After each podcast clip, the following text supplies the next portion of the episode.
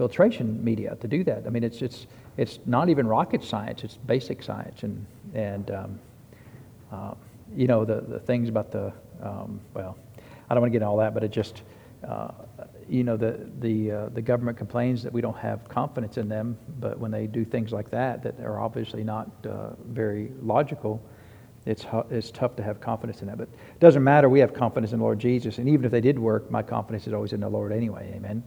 Uh, things like penicillin have been miracle drugs, you know, from really from about the 40s and 50s on till today. They've developed so many great miracle drugs. Uh, but even with those, my faith is still in the Lord and not in, in the medical world. Amen. Uh, and as long as our faith is always in the Lord, you know, it doesn't matter what they say or what they do. Uh, you know, if we have to follow a law that, uh, that doesn't cons- conflict with the Word of God, we can do that.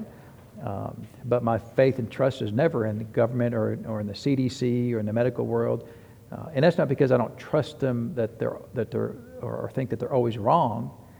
It's just they never can have the complete answer, right? Uh, and so um, that, that's a reflection of the limitation of the, the knowledge of humanity. Uh, and so um, uh, the thing we have to be careful as a Christian is to not become anti things, right? I mean, we, we go along with the flow as long as it lines up with the Word of God, and if it doesn't line up with the Word of God, we stay with the Word. Amen. Other than that, we just kind of let it let it alone. And uh, the Lord's never called us to picket, you know, and and and um, do all these things against uh, society and, and, governments. You know, Jesus was was under the authority of the Roman government when he was on this earth. One of the worst governments ever, if you were not a Roman citizen, right? Which, of course, most of the Jews were not.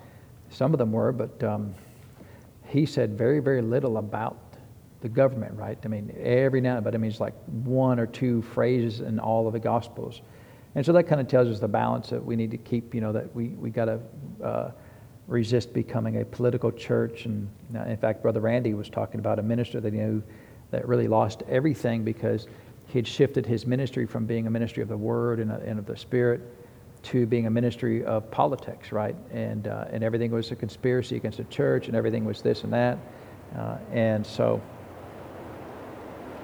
well, there's the rain right there, right? So you may have to turn me up, Jared. So, um, but, um, so, um, and the minister ended up dying young because he got out of his path, right? And the, uh, as ministers, we're supposed to preach the gospel, right?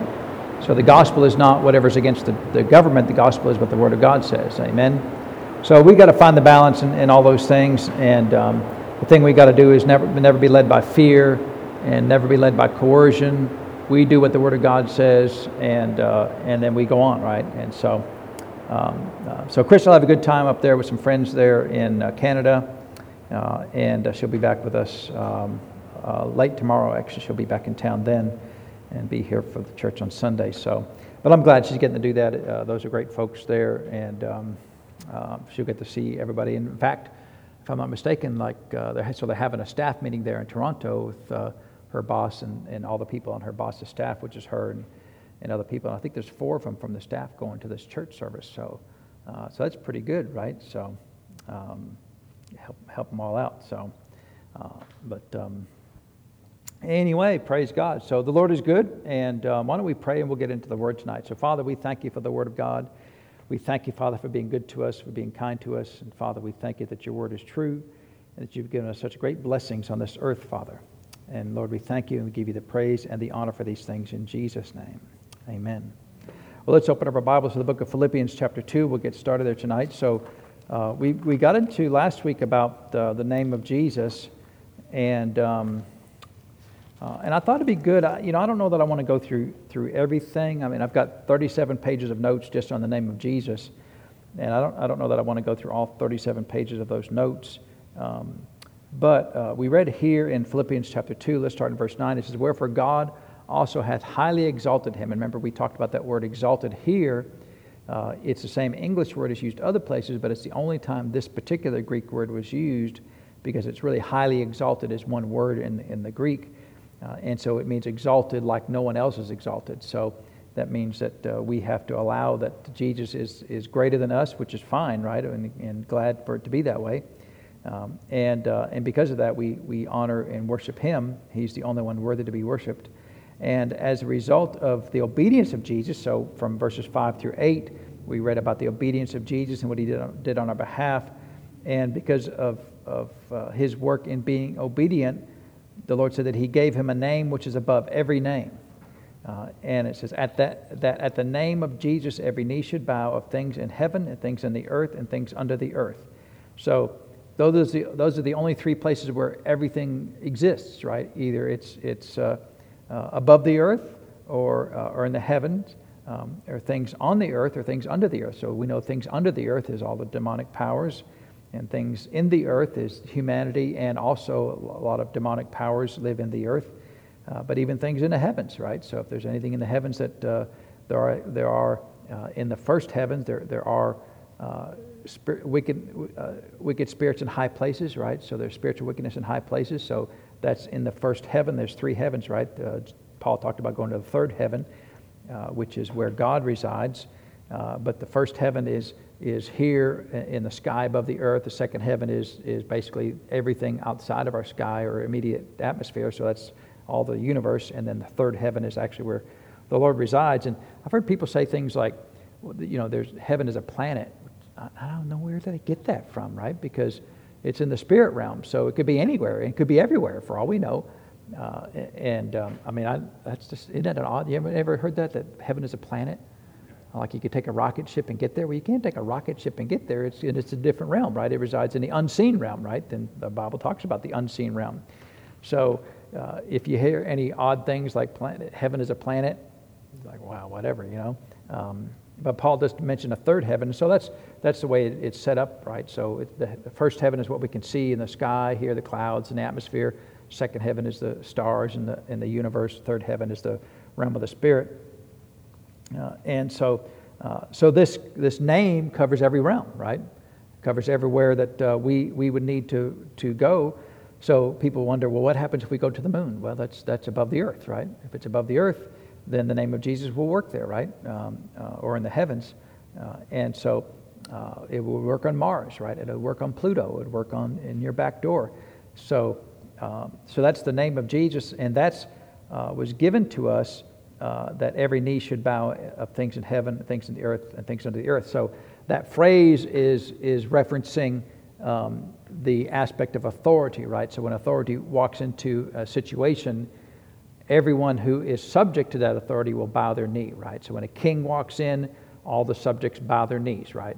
And then you may get one stubborn person, you know, and the just king will just bury them in the backyard, right? I mean, uh, and so, uh, but what, what you find in the realm of the spirit is, you know, in the natural world, sometimes people think that they can uh, be rebellious and stand against the man or authority, right? Until the man or authority comes with a bigger gun than you've got, and then, then you'll always yield, right? Or, or not survive the, the, uh, the altercation. But in the realm of the spirit, it really doesn't work that way. In the realm of the spirit, once the authority is expressed, it always yields, right? And in the realm of the spirit, it always yields. Uh, and, and that should help us understand. Now, sometimes, you know, the devil will, will pause and hesitate for a moment to see if you're uh, if, uh, if you're for real, right? Uh, you remember when, when Jesus was there with the, the Gadarene demoniac, uh, he asked the spirits, What is your name? And it says, Because he had been asking them or commanding them to leave, and they hadn't left yet. So sometimes they will delay, but they will ultimately always leave, right? They will ultimately always yield to, uh, to your authority. So let's turn back to the book of Acts, chapter uh, 3 there. I just want to read. Um, so I, I thought it'd be helpful just to spend a little time, maybe a week or two. Um, and of course, we make no promises, right? So you, it's not a contract. We're not signing any contracts or anything. But just spend a little time talking about the name of Jesus because if you think about the three things that God gave to us when He left this earth, when Jesus left this earth, there are three things He gave to us that uh, gives, that empowers the Christian to be successful in his life, right? And the very first one is the Word of God. Uh, and, it's, and it's the highest, his, the, the Word of God is above even His name, right? The Word of God is the highest authority that we have. So if we, if we have any questions of would God do this or God not do that, then the ultimate authority is the Word of God. So everything else will line up with the Word of God, right? Nothing else will, will, will go against the Word of God. The second thing was the Spirit of God, right? So He gave the Spirit of God. He said, It's expedient for you that I go away so that I can send the Comforter, right? And then, of course, the we know that the end game of the uh, plan of redemption was to get the Spirit of God in us. And really, to get the Spirit of God in us and fill us with the Spirit with the evidence of speaking with other tongues, right? How many Christians did the Lord intend to be Pentecostal? All of us, right? He never intended to be crazy group and sane group over here, right? And, you know, uh, holy rollers over here and normal people over there, whatever normal is, right? He always intended for the whole church to be spirit filled and tongue talkers, right? And, and I don't even know why that's controversial. You read the Word of God, you read the New Testament, there's no other conclusion that you come to. But I, you know, I even know some quotes biblical scholars who are in the charismatic world. Oh, it, it was never God's intent that everybody speak with the tongues. That's really an odd thing, and you can't. I mean, everywhere they went in the Book of Acts, how many people spoke in tongues? Well, everybody, right? Uh, and so, uh, you know, it, it's I don't even. I don't, it's exhausting sometimes why people just want to find doctrine that's different for the sake of being different, right? I mean, if you got a billion Pentecostals who have, who have researched this for 100 years, and we've all come to the same conclusion. It's obvious from the Word of God, it's clear, it's plain, and yet somebody goes, No, that's not what it means. And then they tell you why it means, and, and, and I've listened to them, because, you know, sometimes it's good to hear uh, even what dumb people say, you know, but you listen to them, and it's like, that doesn't make any sense, right? Uh, you know, the, what you said over here doesn't even line up with what the Word of God says over there. You know, if you look at the whole plan of redemption and you look at the, the desire to be spirit filled and speaking other tongues, that's in the whole plan of it. From Old Testament, right? Isaiah, he prophesied that with stammering lips, right? That uh, uh, we would speak. And Joel, that he'd pour out his spirit upon all flesh. Uh, I mean, it just, uh, you know, there's not a lot of insight in the Old Testament, but once you hit the New Testament, and especially the book of Acts forward, you've got all of the book of Acts talks about it, right? And you've got uh, 1 Corinthians chapter 12, 1 Corinthians chapter 14 has a lot to say about it, right? Uh, and so, I mean, it, it's a very well documented doctrine. So, uh, but he gave that to us. Uh, well, how powerful is the Spirit of God? Pretty powerful, right? So if you look at, you know, um, and you can be a little careful making this too constraining, but you know, if you look at kind of how the Lord has set them up, you know, we know God the Father, God the Son, God the Holy Spirit, they're all God, right? But they tend to have unique responsibilities. And it seems as though all things are wrapped up in God the Father, that He has a plan for everything, that he, that's His, his goal and desire, what, what's happening. And, uh, and then He will, once He decides on something, He will hand it to Jesus, the administrator, of here, you go figure out how to do this. And not that He has to figure out anything, but you know, that's, He hands it to, He hands His vision and, and will to Jesus to go implement it. And then Jesus will implement it by the power of the Holy Spirit. So the Bible says that all things were created by Jesus, but they were created by him by the expression of the power of the Holy Spirit. Um, and so, uh, so that power lives inside of you and me, right, as part of our Christian life. It lives inside of us. So uh, then the last thing he gave to us then is the name of Jesus. So he gave us the Word of God, the, the Spirit of God, and the name of Jesus. Uh, and those are the three tools that he gave the church. And, uh, and then, of course, he assigned people, you know, ministry gifts. But uh, every Christian has those three tools available to them, right? All ministers, all Christians, we have those three tools available to us. And so, if you think about it, uh, in, what, in what scenario could we arrive at where we would not have the advantage in every scenario? You know, I mean, if you're, if you're doing a, uh, a tug of war, right? And you got, you know, all these four year old children over here, and you got a professional football player over here. Well, who's going to win? Well, the football players went, right? So Jesus is our football. Everywhere we go, he's, you know, he, this is Jesus, right? You go to a food eating contest, right? And you got, you know, the uh, toddler over here, and you got, you know, a 600 pound sumo wrestler over here, right? Well, who's going to win? Well, the sumo wrestler is going to win, right? I mean, you know, uh, I'm with him, right? That's all you got to say. I'm with him, right? And, and as long as you're with him, you're good, right? Uh, and, and everywhere we go, that's where we are. We, we carry in us the greatest power that's been known to, I mean, that exists, right? There is no greater power than the power of the Holy Spirit. And it's the exact same power that Jesus operated in, in the earth. And that's with us. And yet, how many Christians are defeated on a regular basis with, with whatever, right? Defeated by their thought life, defeated by their neighbor, defeated by their job, or their economic circumstances, or the woes of life, or sickness and disease. Or, I mean, all the maladies that, that every human being faces in life uh, it will overwhelm and consume as many people in a church as people outside the church, oftentimes. Uh, and yet, how is that possible? You know, now it's, it's uh, of course, the Lord won't, won't uh, assert himself unless we allow him to assert himself in our lives, right? So he remains passive until we call upon the name, right? Uh, but if we choose not to call upon the name, he's powerless to do anything, right? I mean, you, you remember there in, in, in, Mark chapter 5, where he, or Mark chapter 6, where he was at his own hometown. He said he could there do no mighty works. Well, does that mean that his power was diminished there in Nazareth? No, his same exact power, right? Everywhere he went, same power. He didn't have less power over here, more power over there, same power. And yet, the people constrained the operation of his power. Well, you constrain, you are the greatest constraint of the power of God operating in your life. Nobody else around you, you know, as far as you're concerned, right? As far as your health and your soundness of mind and your victory in your own personal life, the greatest constraint is you. It's not people around you, your circumstances. The greatest constraint is always you, right? How, how willing are you, yield, are, are you to yield to the Word of God, the Spirit of God, in the name of Jesus, right? So, so the church has the, the greatest tools available to it. And those three things, right? Those, and that's all we've been given. I don't mean all as in that's not enough. I mean all that's that's all that's all that's necessary, right? So uh, there's no reason why the church can't be victorious, literally in every every circumstance, right? What what does uh, 1 John five four say? This is the victory that overcometh the world, even what? Our faith, right? Even our faith. This is the victory that overcometh the world, even our faith. So so it, our faith in what? In those three things, right? The name of Jesus, the, Spirit of God, and the Word of God. And our faith is always is, is built upon the Word of God, right? It's, it's initiated by the name of Jesus, and it's backed up by the Spirit of God. Uh, and if we would operate in those three things, so we, we search the scriptures to build our faith, right? What, what can I do? What can't I do?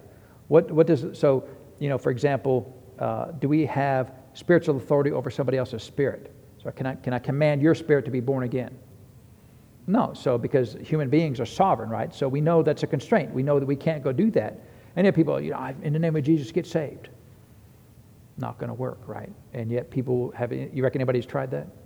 People try, you know, dumb things like that all the time, right? Does our authority reside in things beside the name of Jesus, like in this Bible or the cross? We talked about that, right?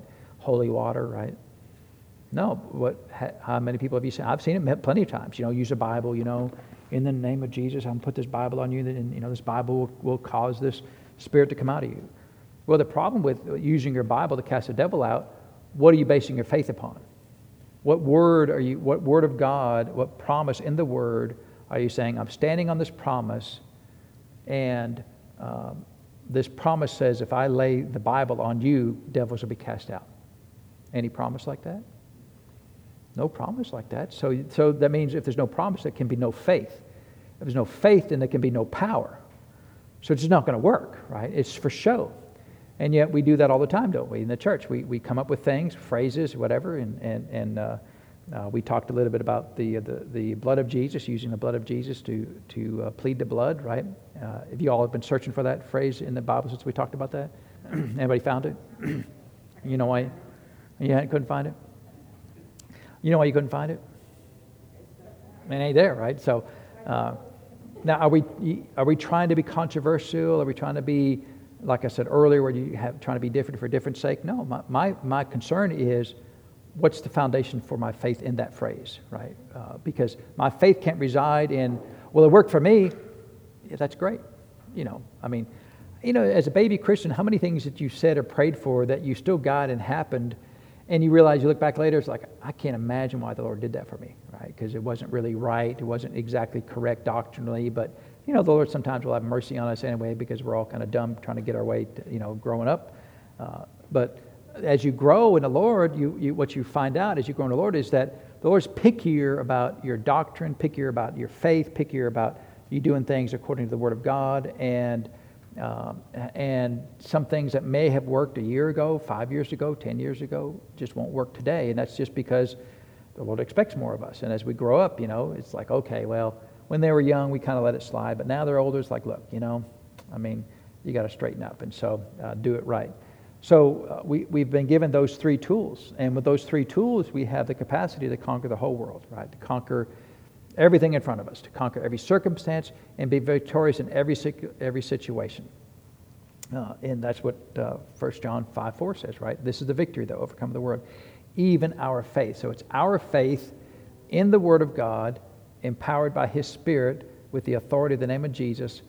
Uh, so our faith is the beginning of all that, though, right? Our faith cannot release the authority of the name of Jesus, the power of the Holy Spirit, uh, and, and that faith has to be based upon the Word of God. So, but it, it's going to start with our faith, amen?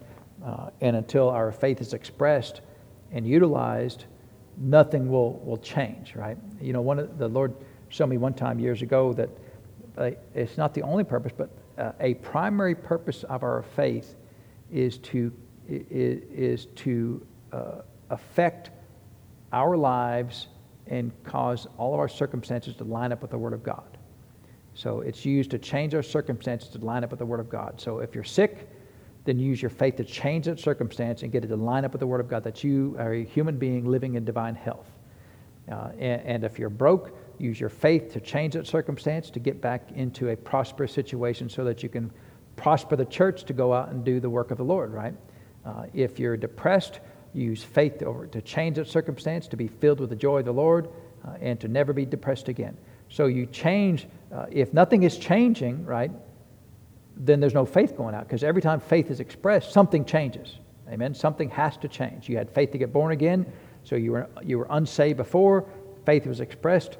You, you are now saved. Your spirit is born again. Uh, and so anytime faith is expressed, something is different. You know, what your circumstance, your situation, your location, you, you know, your emotional state, you know, what, something has changed every time faith is expressed. So that should help us understand well, Lord, I'm exactly the same. You know, everything is exactly the same it was five years ago. Nothing has changed. Well, then that's kind of an indictment on us, right? If you tell me, well, you know, nothing ever gets better in my life. Okay, then what you've told me is that then you've never expressed faith. Because if faith is ever expressed, something changes, right? And until we look exactly like Jesus, talk exactly like Jesus, live exactly like Jesus, faith is going to be necessary. Now, um, you know, the Lord doesn't suffer any, any limitations, right? But he used faith. It says, by faith the worlds were created. So even God has faith, right? And he uses faith to still change circumstances, but not from bad to good, but just to good, right? To, from good to better, right? He, nothing existed. He wanted something to exist in a different realm that he was in, called the universe, and he said, I think I'll do it. Let's create a sun, you know, light be. And bam, there's a trillion stars. That's pretty good, right? Uh, and so, so faith will always cause something to change, and it doesn't have to be something from bad to good. It could be something that is fine to better, right? Uh, and so, um, uh, because, I, now I don't know what we will use faith for when we when we cross over into heaven, and, and all of you know at the end of time when everything is fixed, you know, and we get new heaven, new earth, and the devil's thrown in the lake of fire forever. I, I can guarantee. I don't know what we will, but we will do something with faith.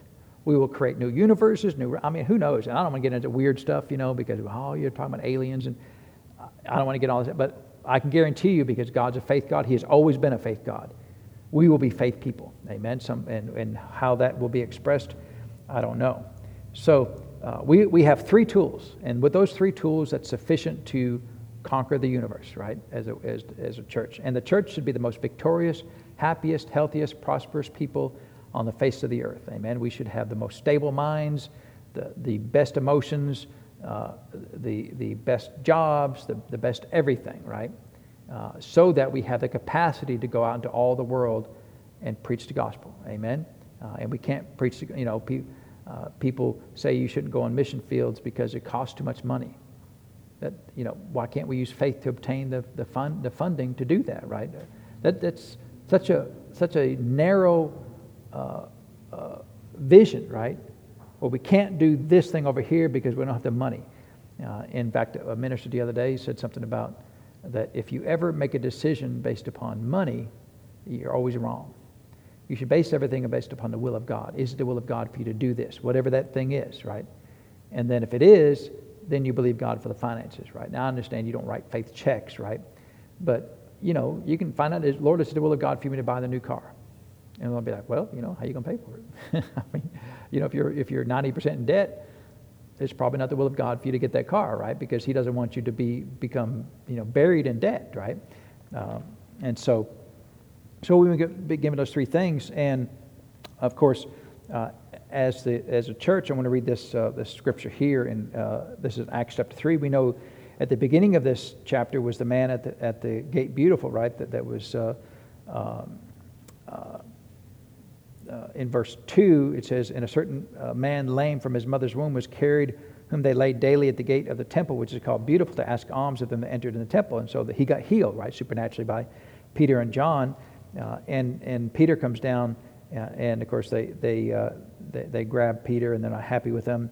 Uh, and it says in verse 16, it says, And his name, through faith in his name, has made this man strong, whom you see and know. Yea, the faith which is by him hath given him this perfect soundness in the presence of you all. So uh, now, uh, through faith in his name. So who had the faith? It's not a trick question, right? It's, uh, it's Peter and John, right? They're the ones who had the faith. The man had no faith. He didn't know anything about Jesus, right? So Peter and John, and really primarily Peter, expressed faith, but what was his faith in? His faith was in the name of Jesus. My faith, I believe that when I speak this name, that's faith, right? I believe when I speak this name, something will change. Uh, and in this circumstance, what will change is the man will go from a, st- a point of not being able to walk to a, a point of being. A, so that, that's my faith, right? I have to have faith in that. So it's not, well, let's say the name of Jesus and see if it works. Is that faith? You know, faith is not, well, let's just try it and see. That's not, you know, faith says, before it ever happens, when I do this, it will happen. That's faith, right? Uh, and so, because that's what Peter said. He said, and his name through faith in his name. So he's saying that it's his name that gave him the authority to do it, but it's my faith in his name that caused it to happen. So his name was plenty sufficient to do the work, but until, it was, until the name was expressed with faith, nothing was going to happen, right? Uh, has made this man strong. The faith which is by him. So Peter's recognizing that our faith comes from the Lord, right? So it's really, it's, you know, in essence, it's his faith, but he gives it to us to use, right? So my faith in him, but it's still, he gives me the faith, right? So I, I read the word of God and, and faith comes to me, but it comes, the source of that faith is always God. So, so that, that's the name of Jesus, right? And so at that name, every knee should bow, every tongue shall confess. And um, uh, many years ago, anybody ever heard of E.W. Kenyon? He, he, was a, he was a really good author back in the 50s or so. He was a pastor, but he, he really, um, it, he had a few things that could be adjusted a little bit, you know, but he really laid a lot of great groundwork for a lot of faith for what we live in today. A lot of, you know, to me, I always think it's interesting that a lot of the things that we know about the Lord and generally about, you know, charismatic Pentecostal kind of things like faith in the name of Jesus, the blood of Jesus, you know, the authority of the believer. All those things were, the groundwork was laid for that 50, 60, 70 years ago. Uh, and uh, most of the church knows about it, but we don't know where it came from, right? And so E.W. Kenyon was one of the pioneers of that. And then it was really folks like Brother Hagin that kind of picked it up and then tweaked some things and, and got them a little bit more accurate uh, and, and, and then really helped us to operate in the realm that we're supposed to operate in. We're supposed to operate as as Christians empowered by the authority of the name of Jesus through faith in his word. Uh, and that's how we should operate. But until really the 50s, so you think about that, that's nearly 2,000 years. The church has just been stumbling along, right? I mean, we went for centuries with little to no authority, right? Uh, I mean, we had, there's uh, little pockets of miracles here and there, sometimes some great revivals that people would get saved, right? Come into the church, you know, and there was lots of revivals over the centuries where there'd be a wave of, of salvations. But once people got saved, you know, their day to day life didn't really change much. You know, they, they, never figured out how to overcome and live victoriously in this life, all the days of their life, free from sickness and disease and the plague. And, you know, back uh, 200 years ago, if there was any sickness, everybody died, right? I mean, nobody, there was no medicine, right? Except, well, let's put a leech on you, right? let's see if that works, right? And, uh, or let's give you mercury. Yeah, that'll probably help. And, and of course, you know, did that help? You know, let's use some lead. I think, you know, lead, lead seems like a good idea. What do you think? Uh, no, you know, it, and, um, you know, our, our ability to try things was more advanced than our knowledge, right? So we would try things and people would die, go, let's not do that next time, right? I mean, just, that's how they figure things out. You know, okay, that right there, that's not going to work. You know, we just killed 100 people. But, uh, and so, so the church went for centuries with no authority, no power. And yet, this, has this verse been in here for 2,000 years, right? Uh, his name through faith in his name. So, uh, folks like E.W. Kenyon really did, and he was a pastor. He really wasn't a traveling minister, but he wrote a lot of great books. Um, and and, um, and I go back and read them every now and then, you know, and, and like I said, for most part, they're, they're just as accurate today as when he wrote, wrote them. Like I said, there's, there's a few things here and there, but, you know, they're obvious and we can, we can tweak things. uh, and, and get some insight into some areas that uh, maybe he didn't even know 70 years ago. Uh, but uh, he said he was uh, actually in ten, somewhere in Tennessee, and he was talking about the name of Jesus. And he said a, a lawyer interrupted him and said, uh, Do you mean to say that Jesus gave us the power of attorney, the legal right to use his name? So he was talking about using the name of Jesus in, a, in the aspect of authority. And so this lawyer, he's thinking if somebody gives you authority to operate on their behalf, that's called the power of attorney, right? Uh, and today, if you want to have power of attorney, so say maybe you're sick or something or unable to execute contracts or you know open up accounts or you know pay off things and, uh, and you're unable to do that you can sign a piece of paper says i give this person a power of attorney that they can operate just as if they're me.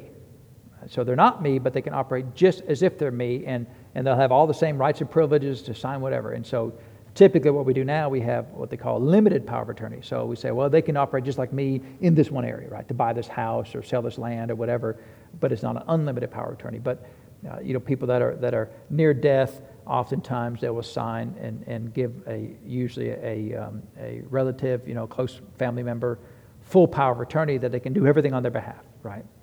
Uh, and so uh, so E.W. Kenyon had never really thought about it in those terms, but that's what he, but he'd been saying that all along, right? Jesus gave us his name. We operate in the same authority that Jesus had because of his name. Uh, and, and so he said, Well, you tell me, right? Uh, did he give us the power of attorney? And, and the attorney said, Well, if, if language means anything, then Jesus gave the church the power of attorney. And he really has. If you think about it, you know, uh, it's, he said, uh, that's what Peter said, that his name, through faith in his name. So when Jesus was on the earth, did he say, In the name of Jesus be healed? No. Every now and we'll slip up preaching, right? Jesus said to the blind man, Bartimaeus, you know, in the name of Jesus be healed. And Jesus never did that, right? Because he's Jesus. He didn't have to say the name of Jesus, obviously. But uh, so we might preach it and accidentally say the name, Jesus said the name of Jesus, but he never did. Uh, and so, uh, but when he left, he said, Look, everything I did, here's, here's my name. You can just continue on and doing things just like I was doing. Here's my name power of attorney. I'm leaving. I got to go somewhere. I'm going to go to heaven, sit down at the right hand of the Father. I'm going to leave the earth to you. But you operate. Here's, here's the contract. I'm signing a contract in blood, right? The name of the blood of Jesus was the contract signed in, signed in blood. And I'm going to hand over the authority of the earth to you in my name, right? And, and that's the, the power of attorney, right? Uh, and so, uh, so uh, then E.W. asked the attorney, said, What's the value of the power of attorney? He said, It, it depends on how much there is back of it. I like it. It sounds like a, a country preacher, a country attorney, maybe. How much is back of it? How much authority, how much power this name represents? Uh, and that kind of set uh, E.W. Kenyon off on a path of, I gotta, I gotta research that. Because if you look at it from that standpoint, from that light, then, that, then that's, what's, uh, uh that's what the name of Jesus means. So, so what he had to go and find out was, you know, if you write the power of attorney, you can execute all the stuff in my name. Well, that's great. But if you have nothing, if you have no assets, right? If you have no bank accounts, uh, if you're broke or you're in, in bankruptcy or, you know, whatever, then, I mean, you can go take that power of attorney and say, I want to open up a new credit card account. And it'll pull up your credit score and go, no, you can't do that. I mean, you have a legal right to go try that.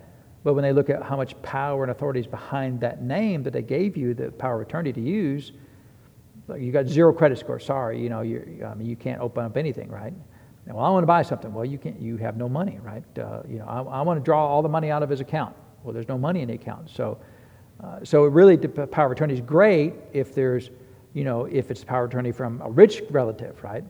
Uh, and so then you can go say, well, I need to go buy this house, or I'm going to buy this gold-plated uh, coffin for his funeral. And they look up and go, oh, you got that name? Well, yeah, no problem. Well, you want it, you want it six feet or 10 feet long, right? I mean, you want it, would you like a pillow with that? A pillow's only $3,000 extra for a pillow, right?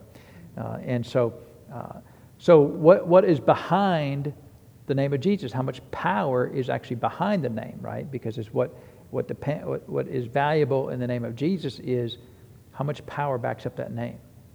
So, uh, you know, like around here, if I say, well, my name is Chip Bolio, you know, people are going to go, who's, who's that, right? So, you know, what I, what I say instead is, uh, I'm related to Dora Harrison, right? Usually it's what I do, right? And if it's, well, I don't know Dora. Well, how about Bo Booth? Oh, yeah, Bo, yeah, oh, yeah, yeah, here, whatever you want, right? So, see, like my name doesn't carry nearly as much weight. Now, if you're over in France and you say, they'll be, oh, yeah, yeah, Jean Robert, you know, oh, yeah, we can come in. And so, you know, my name might carry more weight in, in France because it's a French name, but around here, so I have no problem dropping names, you know. Uh, and, you know, because I'll go try it. I'm like, hey, you know, can I go do this? No, you can't do this. Well, you know, well, well Doris said I could. Oh, well, well Doris said, yeah. I mean, I, you know, so I, I drop names. Anytime it's necessary, I'll drop a name, right? Now, I'll try it without dropping a name, you know, just in case, you know, it works, right? And every now and then I get a, a you know, uh, an acorn thrown at me, but, uh, uh, but sometimes you got to drop a name, right? What about, you know, Freddie Booth? Oh, yeah, yeah. Well, yeah. I know, I'm close with Freddie, you know, so uh, and if none of those work, then, it, then it's John Jones, right? And what? You know, Johnny Jones. Oh, oh yeah. I mean, uh, and so, in fact, it wasn't long ago. I was talking to somebody. We we looking at some property, and uh, you know, so, I don't know them. What about John? Oh yeah, John. Yeah, we go way. Me and John, we did all kinds of things, you know, and uh, and so I got no. Pro- I'm a name dropper. All Christians should be name droppers, right? We drop the name of Jesus, right? Uh, and, and um, in fact, uh, turn over to well, we're in Acts chapter three. Turn over to chapter. I think it's 14 here. Let's see if we can find it. Um, no, no, it's got to be in, maybe it's 19 there. We'll find it here in just a second. Um, yeah, in, in Acts chapter 19, it says in verse 14, and there were seven sons of Sceva, a Jew, uh, and chief of the priests, which, uh, uh, well, let's see, let's read. Uh, uh, verse 13, it says, Then certain of the vagabond Jews, exorcists, or that, uh, my, my Bible has a footnote there, witch doctors. So they weren't really Christians, right? It says, took upon them to call over them which had evil spirits the name of the Lord Jesus, saying, We adjure you by Jesus whom Paul preaches. So these were they were Jewish people, right? But they were kind of you know in the Jewish world, there's a lot of mysticism, right? A lot a lot of uh, a lot of weird stuff you know that goes on spirit, spiritualists that, you know, they're, not, they're really kind of cultish people. So it's not the whole Jewish nation, obviously, but there's little groups of the Jewish nation, just like there is in the Christian world, that there's little groups who have really weird doctrine. And, and this is a group of people who had really weird doctrine.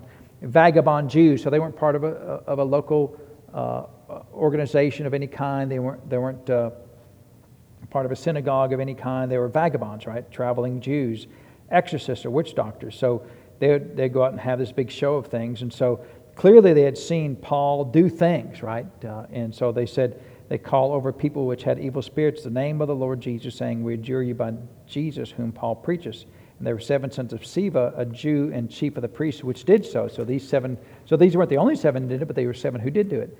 And the evil spirit, so they actually found somebody had a real devil, right? So sometimes it's for show, right? No, they're not really possessed, you know, and uh, but this time, this person really was possessed, and the evil spirit that was possessing that person answered in verse 15 and said, Jesus I know, and Paul I know, but who are you? Uh, and the man in whom the evil spirit was, was leaped on them and overcame them and prevailed against them, so that they fled out of that house naked and wounded. Uh, and so, so, you know, dropping a name is great if you have the faith in the name, right? Because remember, Peter said, and that name through faith in his name. Amen. So there are people in the church even who, who will use the name of Jesus in the name of Jesus. But they don't have any faith in that name, right? They, are Christians. They, I mean, if they died, they go to heaven, right? But they don't really have any faith in the authority of the church or the authority that Jesus is backed up his name with. So, but they see this guy over here do it, and, and you know, they they uh, uh, they just follow them. You know, I, I saw someone who was, oh, you got to see this video. You got to see this video. And there's some guy driving in the car, is raining outside, and, and the guy stops the car. Says, In the name of Jesus, stop raining. And it stopped raining. And they, oh, isn't that amazing? I thought, you know, I mean, using the name of Jesus to get it to stop raining for your personal selfish benefit, how is that an, an, a, a valuable use of the name of Jesus, right?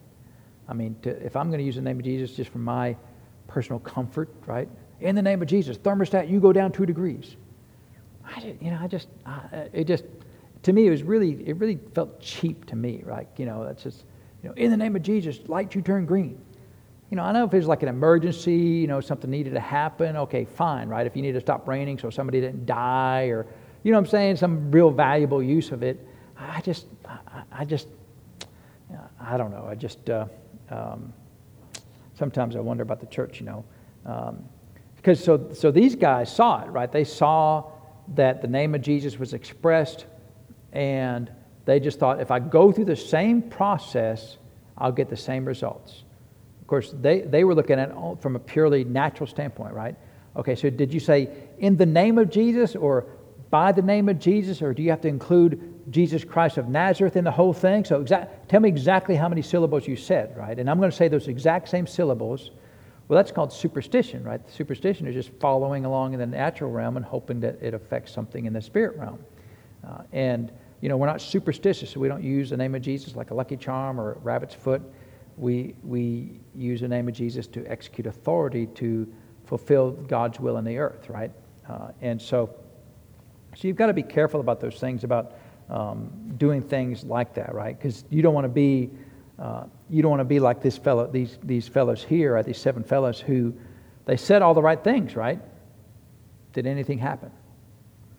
No. So now, if you use the name of Jesus because somebody else did, and you're trying to fix your washing machine, whatever, and nothing happened, uh, and you know, should you use? I don't know. You know, I mean, uh, it's uh, it's going to be between you and the Lord, right? If the Lord, because uh, really the way you should operate is you are prompted by the Spirit of God to execute the name of Jesus in a circumstance, and that and so so that's your faith, right? So the faith is I believe the Spirit of God has commissioned me to execute the name of Jesus in this circumstance, and so therefore my faith is in the Word of God that uh, I've been given the name but also in my faith is also in the fact that the Spirit of God has commissioned me to execute authority in this circumstance. Uh, and, and that's really where a lot of the church misses it because we just try to legalistically follow the word and we run around and we say, in the name of Jesus, in the name of Jesus. But, uh, you know, you go back to that man uh, in Acts chapter 3, it says he was laid at the gate beautiful, but where was the gate? Where, uh, where was physically the gate in relation to Jerusalem? It's at the temple, right? So it's at the temple. Well, who else visited the temple besides Peter and John? Did Jesus ever visit the temple? I mean, he did, right? Probably all of his life, right? I mean, uh, from, we know from 12 years old on, for sure, he visited the temple. You reckon he ever saw this? It's because they laid him at the gate beautiful daily. So you think Jesus ever saw this fellow? Surely he did, right? And yet, hey, Bob, hey, Joe, why didn't Jesus do anything about it? Well, you've got to, you've, you've got to assume that it, since it's Jesus, he lived a perfect life. What, uh, did the Spirit of God ever commission Jesus to speak to that man? No. So, well, why not? I don't know. That's between the Lord and the, and the Lord, right? It's none of my business why the Lord didn't do that. Uh, and so, um, if the Spirit of God didn't prompt Jesus to execute authority in that circumstance, then Jesus would have been out of order to do that, right? And so, uh, so he had to just leave it alone. Amen. Now, when people came to Jesus, see, they were expressing faith in him as the Messiah, right? Even if it was a little faith, sometimes very little faith, but, but always faith, you know, he, he would work with them. But as far as people, he didn't come to him and he would, you know, remember, he did go find the man at the pool of Bethesda, right? He went and found him. Jesus went to him. Well, why? The Spirit of God prompted you go to that man right there. Well, how many people were at the, at the pool of Bethesda in John chapter 5? It says multitudes. Well, how many did Jesus not speak to? Multitudes. Well, why not? There was no prompting, no leading by the Spirit of God to do that, right? And so if there's no leading to do that, then uh, do you have a legal right to use the name? So you don't really have a legal right to use a name because you, you don't have the authority to use that name, right? So, uh, so and that's where the church and, and that's why, you know, that, that circumstance where the fellow was doing on YouTube, you know, say, hey, look at this. I just, I just really, you know, I don't know. I wasn't there, but I just, I just found it hard to believe that the Spirit of God would say, yeah, go do that. I want you to go tell the rain to stop. Because the Bible says he sends the rain on the just and the unjust. So, I mean, you know, again, was there, I, I don't know, but uh, to me, just down in my spirit, man, it just, it felt really distasteful. It felt really, uh, cheapening of the use of the name of Jesus, right? Because the name of Jesus is, uh, is there for us to exercise authority, but um, uh, you know what I'm saying? So we're going to we're going to leave that, but uh, but uh, we we should really operate the name of Jesus as the Spirit of God prompts us to execute authority, And if he doesn't prompt us, you know, one thing Brother Hagin said a lot that I like his phrase. He said, I go by just as much by what God does say as what he doesn't say. So if he doesn't say to use the name of Jesus, then it's probably a good scenario that you don't use the name of Jesus, right? It's probably a good idea because Jesus walked right by the man at the gate, beautiful, maybe every day. Never said nothing to him. Jesus walked by uh, hundreds of people probably at the pool of Bethesda, right? There was a multitude there. Didn't speak to one of them, right? Um, and so, uh, now, as a Christian, you've got to learn to be okay with that, right? You've got to learn to be okay with, well, the Lord prompted me to do this, so I'm going to do it. The Lord didn't prompt me to do it, so I do nothing. Uh, you know, and, and that doesn't mean that, that um, um, you know, if somebody comes to you, then it's okay because they're coming in faith, right? So in that scenario, we saw from example of Jesus, everybody that came to him got help, right? So if anybody comes to you, then that's fine. But that kind of helps us understand, you know, people say, well, why don't you just go to the hospital and just clean out the hospital? I'd be glad to. But the Lord's never told me to do that. So if the Lord doesn't tell me to do that, I have really no authority to do that. And so, because do we know what the hearts of all the people are up there? Do we know if any of them want the Lord? You know, I know sometimes the Lord will, will be merciful to people anyway, but um, so that, that's just that's just a, a, red herring, right? It's just something to just you know hypothetical situation.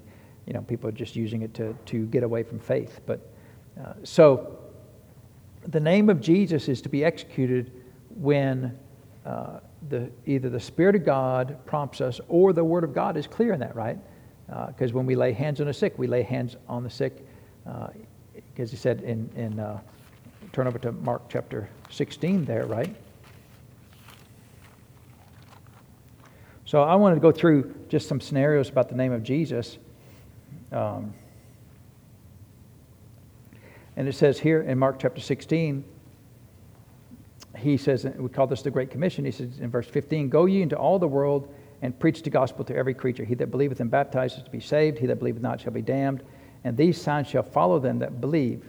So what signs follow? In my name they shall cast out devils and speak with new tongues. And really, you could preface everything with "In my name." In my name, they shall take up serpents, and if they drink any deadly thing in my uh, in my name, it shall not hurt them. In my name, they shall lay hands on the sick, and they shall recover. So, all of these things we do in His name, or by the authority of the name of Jesus, right?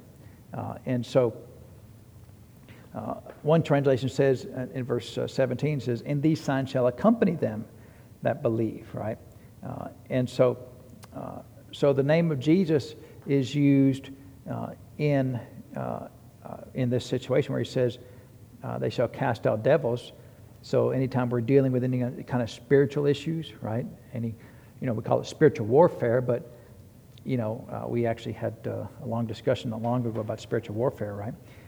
and so, um, but anytime we're, we're dealing with demonic forces as far as the spiritual warfare, we do it in the name of Jesus. Right now, I, I hear a lot of people in dealing with devils, they, they plead the blood, don't they? You ever heard people plead the blood in, in, uh, in relation to demonic issues?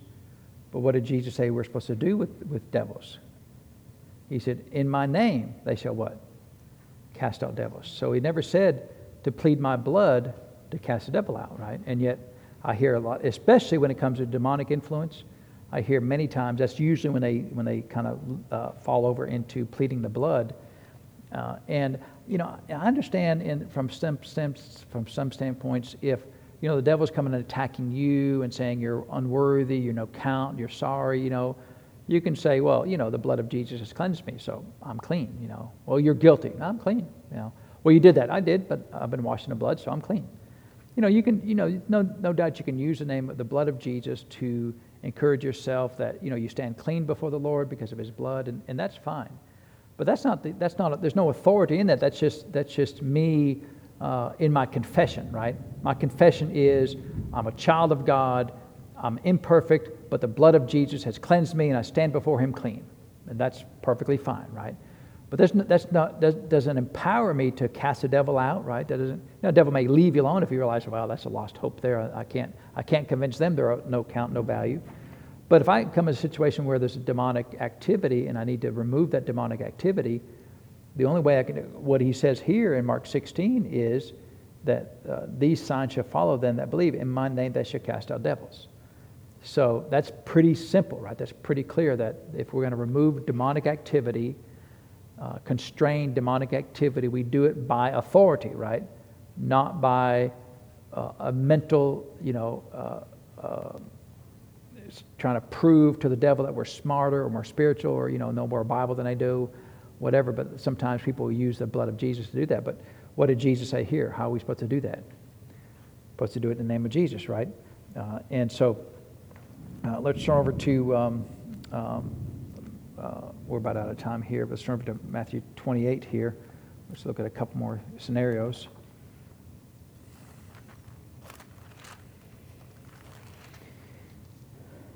In um, Matthew 28, of course, this is after Jesus was uh, crucified and uh, raised from the dead.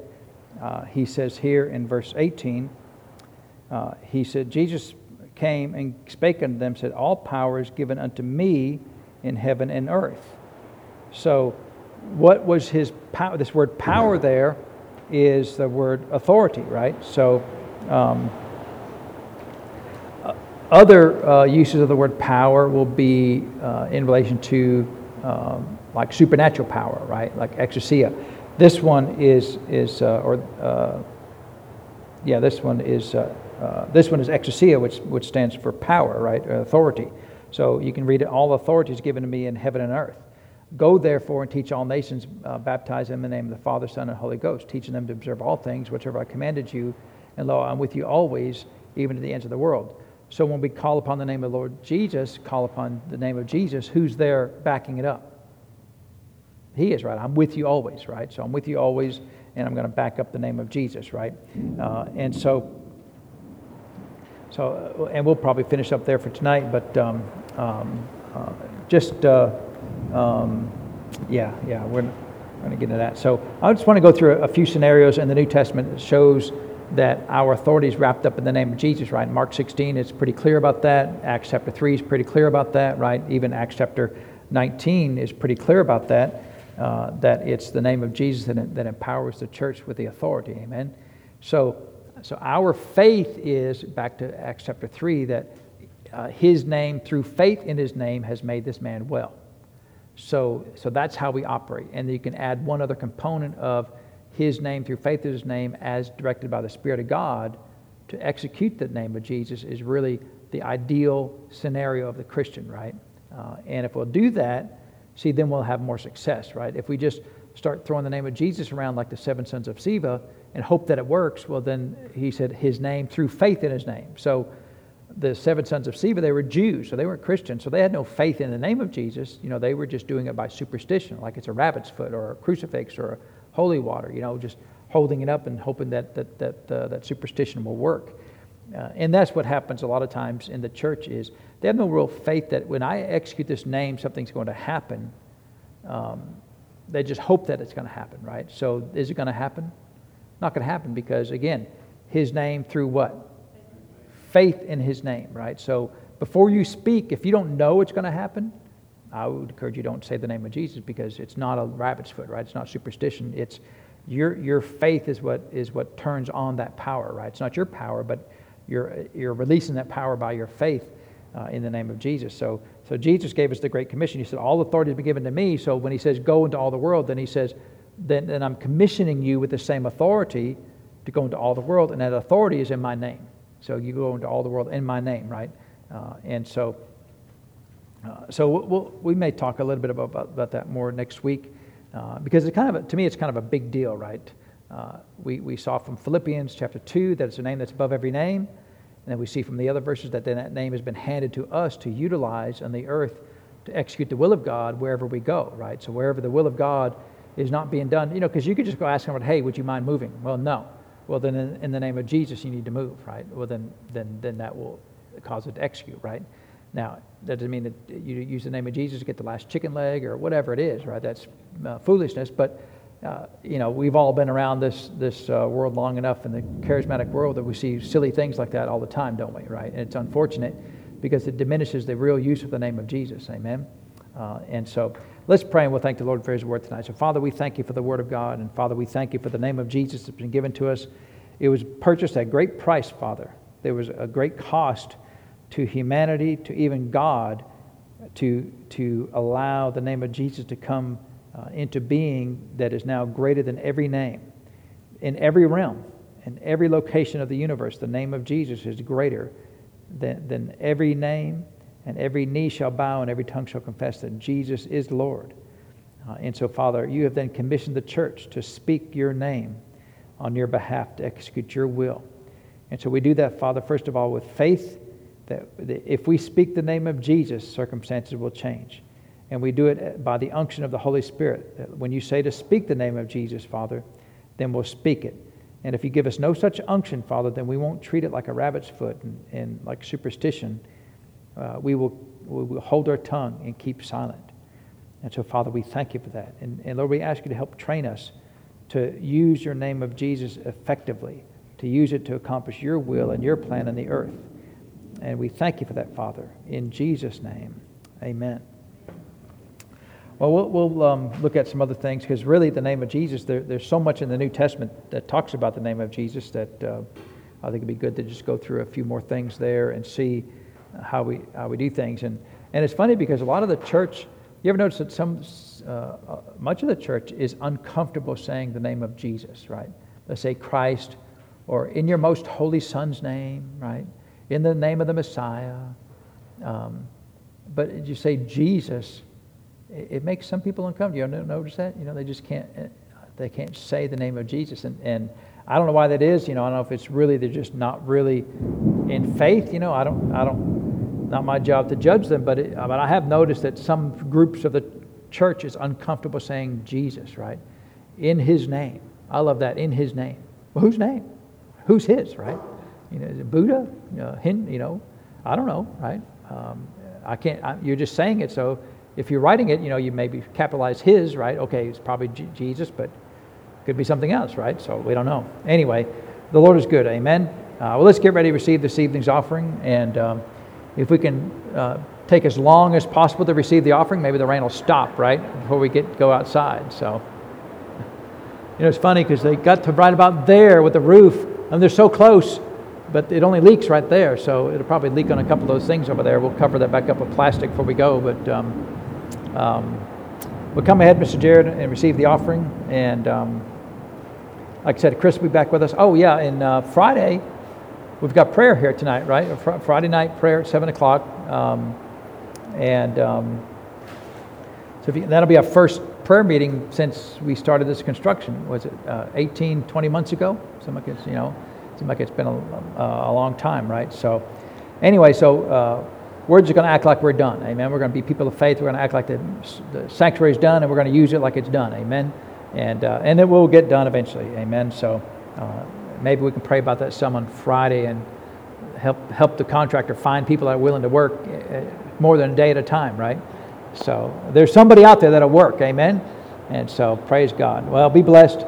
Uh, stay dry on the way home. We'll see you all on Friday.